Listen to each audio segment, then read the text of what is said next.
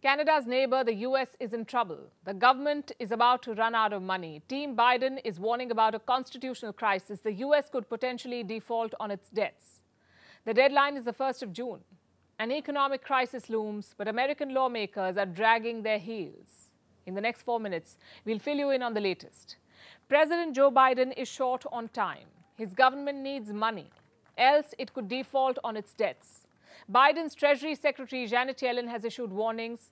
Treasury Secretary is the finance minister of the U S, and Yellen says the stability of the American economy is at risk.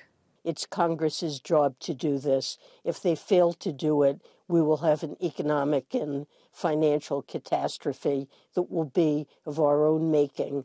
And um, there is no action that President Biden uh, and the U S Treasury can take to prevent that Uh, catastrophe. A catastrophe, she says. And this is not really a new problem in the U S. This has to do with their debt ceiling. It's one of the most divisive issues in American politics. Washington has had this problem for years now, and it's not been able to find a permanent solution. Let me explain. Every government needs money. They need money to run schemes, to pay bills, to pay salaries, and all kinds of expenses. Where do they get this money? They take a loan. They raise a debt. All governments do it, but in America, they set a limit to this. It's called the debt ceiling. It's a limit on how much money the government can borrow. Do you know what's the current limit? thirty-one point four trillion dollars. So the Biden government cannot borrow beyond this sum. Now, thirty-one point four trillion dollars may seem like a lot of money, but for the U S government, it's not enough. They're about to hit this limit very soon, meaning the government's borrowing is set to touch thirty-one point four trillion dollars very soon. They won't be able to borrow beyond this. So how will they run the country? That is the crisis at hand. It's a bit like having a credit card. Say you have a card. You can use it whenever you want, to buy whatever you want. But the card has a limit. Beyond that figure, you cannot spend. That is your credit limit. Now, what happens if you want to spend more than this? You go to the bank, and you ask the bank for a higher credit limit. That's how it works. Now, think of the Biden administration with a similar credit card. They're about to touch their limit. For them, the bank is the U S Congress, and the bankers are the Republicans, the opposition party. If Biden wants to borrow more cash, he will have to convince the Republicans. They must agree to raising the credit limit, or the debt ceiling, as they call it. And that is the biggest stumbling block. If you know U S politics, you would know that Democrats and Republicans oppose each other on most issues, and this is one of them. So Republicans are not ready to raise the debt ceiling, and Biden is furious. He says they're forcing the U S into a default. Our MAGA Republicans in Congress are threatening to undo all this progress by letting us, quote, default on the debt unless we agree to their demands. They're trying to hold the debt hostage to us to agree to some draconian cuts, magnificently difficult. We're not a deadbeat nation.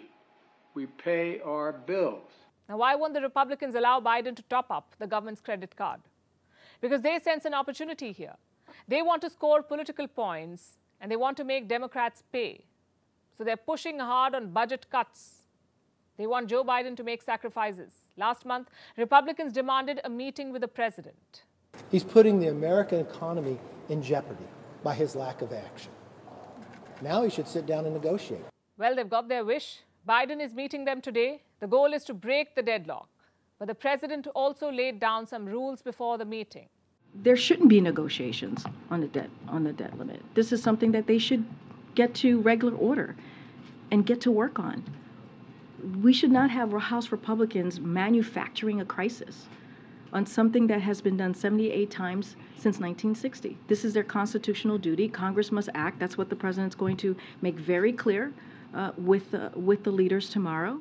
So Biden wants more debt without any strings attached.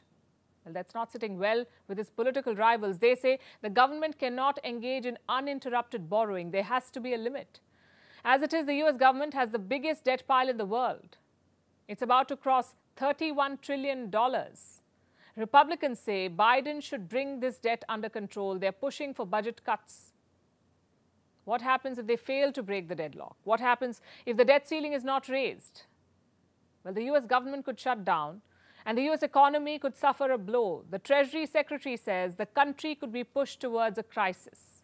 There is no way to protect um, our financial system and our economy other than Congress doing its job and raising the debt ceiling and enabling us to pay our bills. And we should not get to the point where we need to consider whether the president can go on uh, issuing debt. This would be a constitutional crisis. The clock is ticking for President Biden. Will he push the Republicans for a deal, or will he settle for a compromise? We'll have to wait and see.